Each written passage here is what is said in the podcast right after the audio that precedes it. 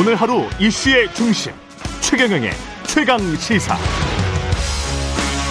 네, 각 부처 장차관을 만나서 정부 대책 이야기 나눠보는 시간 릴레이로 마련했는데요. 오늘은 첫 시간입니다. 여성가족부 김현숙 장관 나오셨습니다. 안녕하세요. 안녕하세요. 예. 지난해 8월인가 여름에 한번 나오셨고요. 전화로 그때는 인터뷰를 하셨는데 오늘은 직접 나와주셔서 감사합니다. 예. 첫 번째 드려야 될 질문이 디지털 성범죄 관련인데 이 어, 디지털 성범죄라는 게 지금 고통받고 있는 사람들은 알겠지만 뭐 그냥 모르는 사람들은 이게 어떤 형태를 디지털 성범죄라고 하는지 모른단 말이죠. 예, 형태가 굉장히 좀 다양합니다. 이제 기존에는 공공장소에서 불특정 다수의 영상을 촬영해서 유포하는 형태였었다면은 예. 이제 최근에는 이제 불법 촬영물을 고리로 어, 금전을 요구하거나 음. 아니면 성착취 범죄로 이어지는 경우도 많이 있습니다. 예. 그래서 성적인 이미지를 전송하면 게임 아이템을 주겠다라고 접근한 다음에 금전을 요구하는 몸캠 피싱도 있고요. 그다음에 음.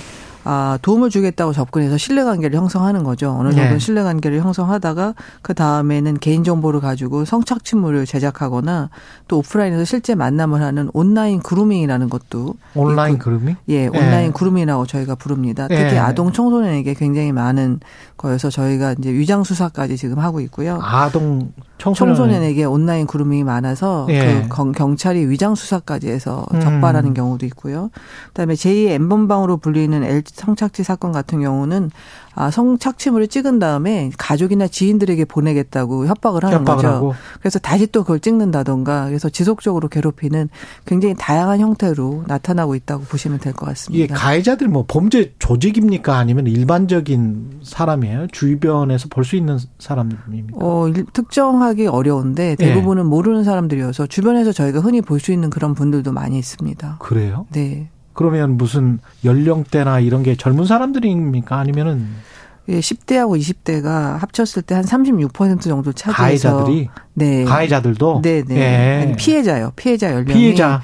10대나 예. 20대가 많아서 예. 아, 디지털 기기 사용이 일상화돼 있기 때문에 음. 아무래도 이제 뭐 아, 가해자 연령보다 좀더 높은 경우도 있지만 또 예. 같은 연령대인 경우도 많이 있고 음. 그다음에 피해자도 여성만 있는 게 아닙니다. 아, 여성이 아, 75% 정도 되고 어. 남성도 25% 정도 돼서 25%라세요? 예, 남성 피해자도 많이 있습니다. 그 이런 식의 성착취를 당한다는 말이죠. 그렇죠. 같은 남성에게 당하는 경우가 더 많긴 한데 예. 여성에게 당하는 것보다는 음. 근데 가해자도 남성이고 그다음에 피해자도 남성인 경우도 어, 상당히 많이 있습니다. 그러니까 수, 수치심이나 이런 것 때문에 한 번 당하고 난 다음에는 뭐 금전 요구에 응할 수밖에 없다거나 또 다른 뭐 착취물을 또 보내는 거죠. 불법 촬영물을 또 보내고 그래서 어. 굉장히 괴롭힘을 지속적으로 당하는 그런 사례도 많이 있습니다. 일단 피해를 당한 사람들한테는 여가부에서는 어떤 지원 같은 거를 할 수 있나요? 어, 저희는 그 인권진흥원, 한국여성인권진흥원이 예. 저희 산하 기관인데요. 예. 거기에 디지털 성범, 성범죄 피해자 지원센터가 있습니다. 그래서 어. 이 경우는 이제 제일 중요한 게 뭐냐면 디지털 성범죄는 아, 그걸 한번 찍었을 때 무한히 박보되, 그러니까 그렇죠. 반복되고 그렇죠. 그다음에 확산될 가능성이 많기 때문에 신속하게 삭제를 해주는 것이 가장 중요해서요. 그렇죠. 아, 이렇게 피해 촬영물을 삭제하고 그다음에 유포 불안에 대한 어떤 심리적인 그런 불안감이 음. 많기 때문에 그런 것에 대한 심리적인 정서적인 지원을 많이 하고 있습니다. 한국인권진흥원 한국 여성인권진흥원이라고 있습니다. 한국 여성인권진흥원. 예, 그 안에 저희가 예. 말씀드렸다시피 디지털 성범죄 피해자 지원센터가 있어서 예. 주로 하시는 일들이 그러니까 신속한 어떤 삭제 그런 음. 부분들을 많이 하고 설사 삭 아직 그 유포가 되지 않았다 하더라도 굉장히 이제 의심이 되는 그런 사례에는 불안해하고 계시기 때문에 예. 저희가 모니터링을 해주는 그런 기능도 하고 있고 그 다음에 어려우신 분들 심리 지원이 필요한 분들에게는 전문 상담을 한다든가 어. 의료기관과 연계해서 치료를 하실 수 있도록 도와드리고 있습니다. 청취자들이 좀 알 수 있게 연락처 같은 경우는 어디로 해야 되나요? 어, 지금 제가 말씀드린 디지털 성범죄 피해자 지원센터의 번호는 02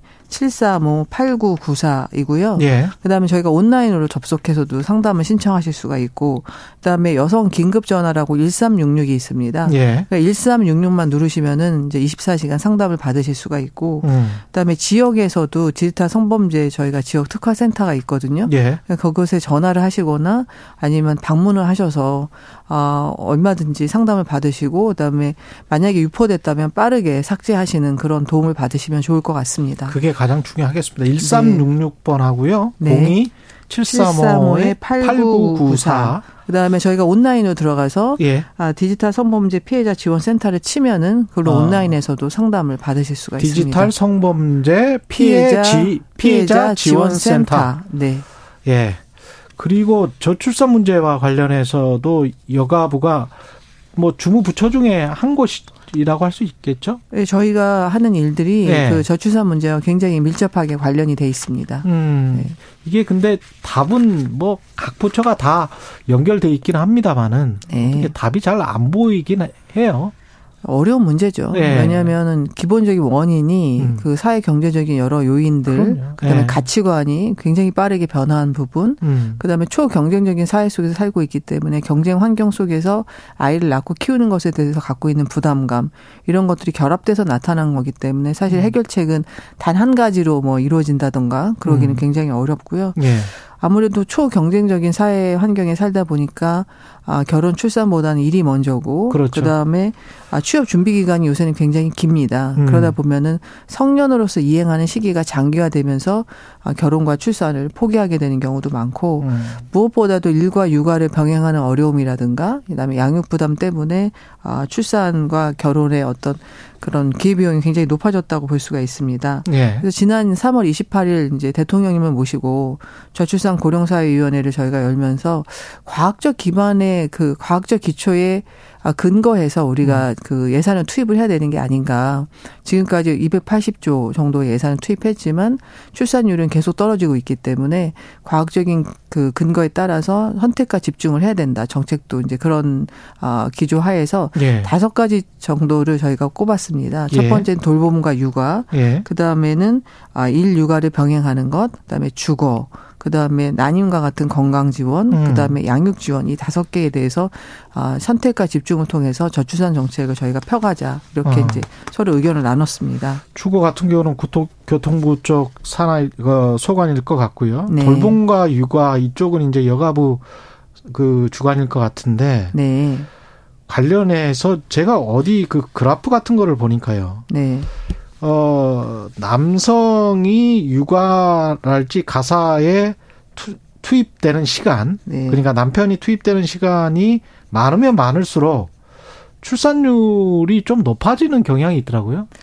어, 분명한 거는, 예. 그러니까 그 일가정 양립을 유지하고 남녀 함께 돌보고 예. 함께 일하는 문화가 확산되는 것. 음. 지금 말씀하신 것도 그런 것 중에 하나인 거죠. 예. 집에서 육아도 더 많이 하고, 예. 그다음에 뭐 가사도 같이 한다면 그런 어떤 문화가 저는 굉장히 도움이 될 것이라고 생각을 합니다. 그런 나라들 똑같이 뭐 선진국이라고 할지라도 북유럽이나 그런 나라들은 그래도 출산율이 그렇게 좋아되지는 않은 것 같은. 그런 나라들은 예. 뭐 육아휴직도 좀 마음껏 쓸 수 있고, 예. 그 다음에 아무래도 여전히 그래도 여성이 조금 더더 이제 육아나 가사를 부담하고 있는 경우도 있습니다. 스웨덴 음. 같은 경우도 완벽하게 뭐 5대 5로 하고 있지는 않지만 예. 우리나라와 비교해 봤을 때는 아, 둘 다 다 일하고 여성의 경제 활동 참가율도 굉장히 높거든요. 음. 한국은 60% 이제 조금 넘었고 거긴 70% 중반 정도 되니까 일도 같이 하고 음. 집에서 육아도 같이 하고 그다음에 가사도 같이 하는 그런 문화, 양성 평등한 문화가 기저에 깔리면 훨씬 더 출산율을 좀 높여가는 데 도움이 될 것이라고 생각을 합니다. 근데 출산율이라고 부모라고 부르면 그 여성에게만 다 책임이 있는 것처럼 아이를 낳는 것에 그래서 뭐 출생률로 부르자 뭐 이렇게 말씀하시는 분들도 있던데. 어 그런데 이제 용어가 예. 저출산 고령사회 기본법으로 저희가 음. 법이 돼 있기 때문에 예. 일반적으로 쓰이는 용어는 이제 저출산이고요. 그다음에 이제 아이의 입장이라든가 그럴 때는 출생 이렇게 예. 이제 의미를 쓸 때는 저출생이라는 의미도 혼용해서 쓰고는 있습니다. 그렇군요. 네. 그리고 특히 이제 요새 젊은 친구들 같은 경우는 뭐 적극적으로 도와주려고 한단 말이죠. 예, 최대한 뭐 육아도 하려고 하고 가사 일도 많이 하려고 하는 경향이 있습니다만 기업이나 조직에서 뭐 육아휴직을 남자가 한다고 한, 하면 별로 그렇게 왜 굳이 노가 뭐 이런 문화가 분명히 있단 말이죠. 또. 그래서 네. 그 이제 고용노동부가 주로 해야 되는 부분이긴 한데요. 음. 그러니까 노사에 다 지원을 하는 게 필요한 것 같습니다. 예를 들어 사측에도 육아휴직을 가면 대체 인력이 없는 거죠. 그다음에 근로 그 육아기의 근로 시간 단축을 지금 저희가 2시간 하고 있거든요.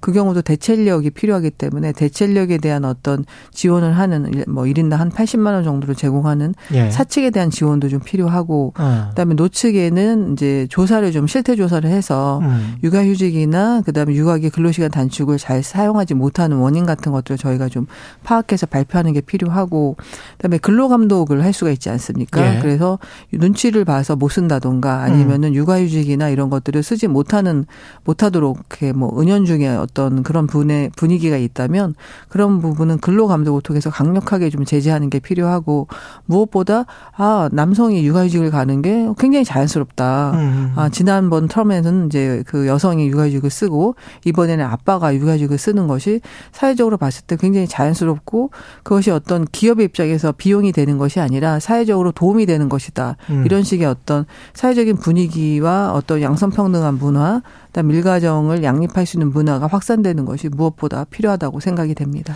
그리고 한부모 가족 정책도 뭐 이것도 소외 가정이라고 할 수도 있고 아니면은 저출생 저출산 대책의 일환이라고 볼 수도 있을까요? 어떻게 보십니까? 어, 양쪽이 다 있죠. 예. 아무래도 예. 혼자 아이를 키우다 보면은 음. 양육의 어려움이 굉장히 크고 소득도 좀 적죠. 그렇죠. 그래서 좀 어려운 가족을 도와드리는 그런 부분도 있지만 또한 동시에 또 잘 낳은 아이들을 잘 키우는 게 굉장히 중요하지 않습니까? 그러니까요. 그래서 그리고 또 혼자 낳아서 키울 수 있는 용기를 또 주려면은 그게 네. 또 저출산 문제하고도 관련이 된 거여서 여러 가지 도움이 필요한데 그 전에는 건강가정 기본 계획에서 계획을 같이 세우다가 음. 이번은 한부모에 대한 지원이 중요해져서 이제 법이 바뀌면서 올해 처음으로 한부모에 대한 기본 계획을 저희가 세워서 아, 내용은 이제 생활 안정, 아이가 있으니까 아동 양육이라든가 생활 네. 안정이라든가 그다음 비양육 부모의 양육에 대한 책무성을 좀 강화하는 부분, 음. 그다음에 자립을 할 수 있도록 경제 활동을 촉진하는 그런 내용들을 중심으로 저희가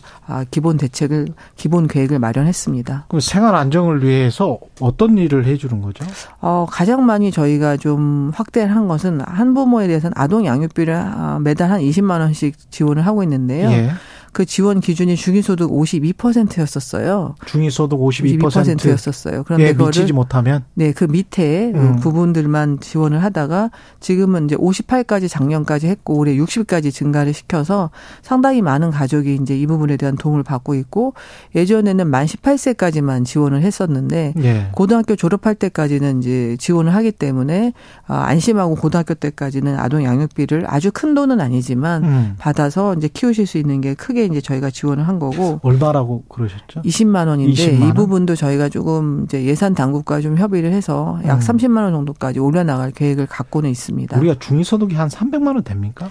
아, 만약에 이제 그게 저기대로 좀 다른데요. 예. 아, 2인 가족이다. 2인 예. 가족이다. 가족 2인 구성. 가족이다. 그럼 예. 가족 구성원에 따라 다른데요. 예. 지역별로 다르진 않습니다. 음. 약 300만 원 가까이 됩니다. 2인 가족이면은. 그러면 6, 3, 18 하면 180만 원이면 그러니까 한 200만 원 정도 200만 예, 저희가 원. 300만 원 좀 넘기 때문에 약 200만 원 정도 200만 원 이하를 버는 이하인 분들. 가구 예 가구에 대해서는 아 매달 20만 원 정도를 아, 고등학교 졸업할 때까지 지원하는 음. 것으로 지금 되어 있습니다. 사실은 최저임금만 받아도 200, 한 12만 원 정도는 나오는데 그렇게 생각해 보면 기준이 조금 더 높여도 네. 상관없을 것 예. 같긴 하네요. 예, 저희가 근데 예. 52%였었는데 예. 윤석열 정부 들어서 그것을 58, 60%까지 늘린 것이고요. 음. 앞으로도 더욱 더 늘려갈 지금 계획을 갖고 있고 예. 아, 양육비 20만 원도 조금 더 올려주는 게 필요하지 않을까 그렇게 생각을 하고 있습니다. 예. 또 하나는 이제 비양육 부모의 양육 책무, 양육비 이행이 굉장히 중요해서 뭐 예.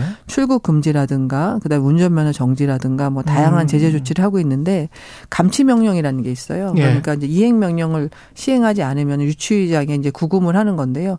그러고 나서 이제 그다음에 양육비 이행 지급을 하다 보니까 너무 이 기간이 긴 거예요. 음. 그래서 이제 감치 명령 없이 한 1년 정도 당겨서 양육비를 이행하도록 저희가 제도 개선을 하기 위해서 지금 노력을 하고 있습니다. 그리고 올해 8월에 청소년들이 네. 모이는 세계 스카우트 잼버리 오랜만에 들어보는 단어네. 네. 예. 올해 8월에 한국에서 열립니까? 예, 새만금에서 8월 예. 1일부터 12일까지 열리고요.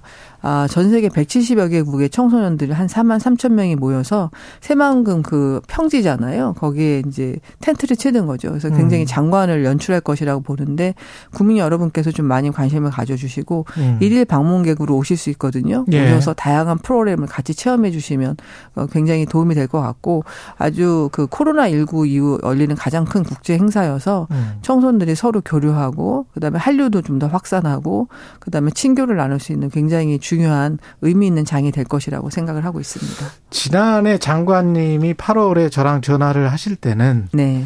장기적으로 여성가족부가 폐지되는 게 맞는 것 같다. 네. 이렇게 말씀을 하셨는데 네, 네. 어, 지금은 어떻습니까? 그러니까 저는 조직 개편안을 저 작년 10월에 냈었는데요. 예. 그 안이 여성가족부가 현재 이제 여러 가지 인력이나 예산의 한계도 있고 음. 그다음에 인프라도 좀 부족하기 때문에 그 안이 저는 여전히 굉장히 좋은 안이라고 생각을 합니다만 음. 다만 이제 국회에서 이 부분을 통과시켜 주셔야 되는 거기 때문에 국회 논의가 되게 중요하다고 생각이 되고 예. 뭐 대통령님도 말씀을 하셨지만 여성가족부가 존속하는 한은 여성가족 청소년의 기능을 강화하는 것이 제 책- 책무라고 생각이 되기 때문에 예. 올해는 저희가 하던 일들을 강화하고 아까 한 부분 말씀도 드렸잖아요. 예. 좀더 업무를 새로운 것들로 진출하고 그다음에 기능을 강화해서 국민께 더 좋은 서비스를 드리는 것이 저희의 어떤 의무가 아닌가 이렇게 생각을 하고 있습니다. 예, 예. 존재하는 그날까지. 최선을 다해서 일하도록 하겠습니다. 네. 알겠습니다. 여성가족부 김현숙 장관이었습니다. 고맙습니다. 네, 예, 감사합니다. 예. 네.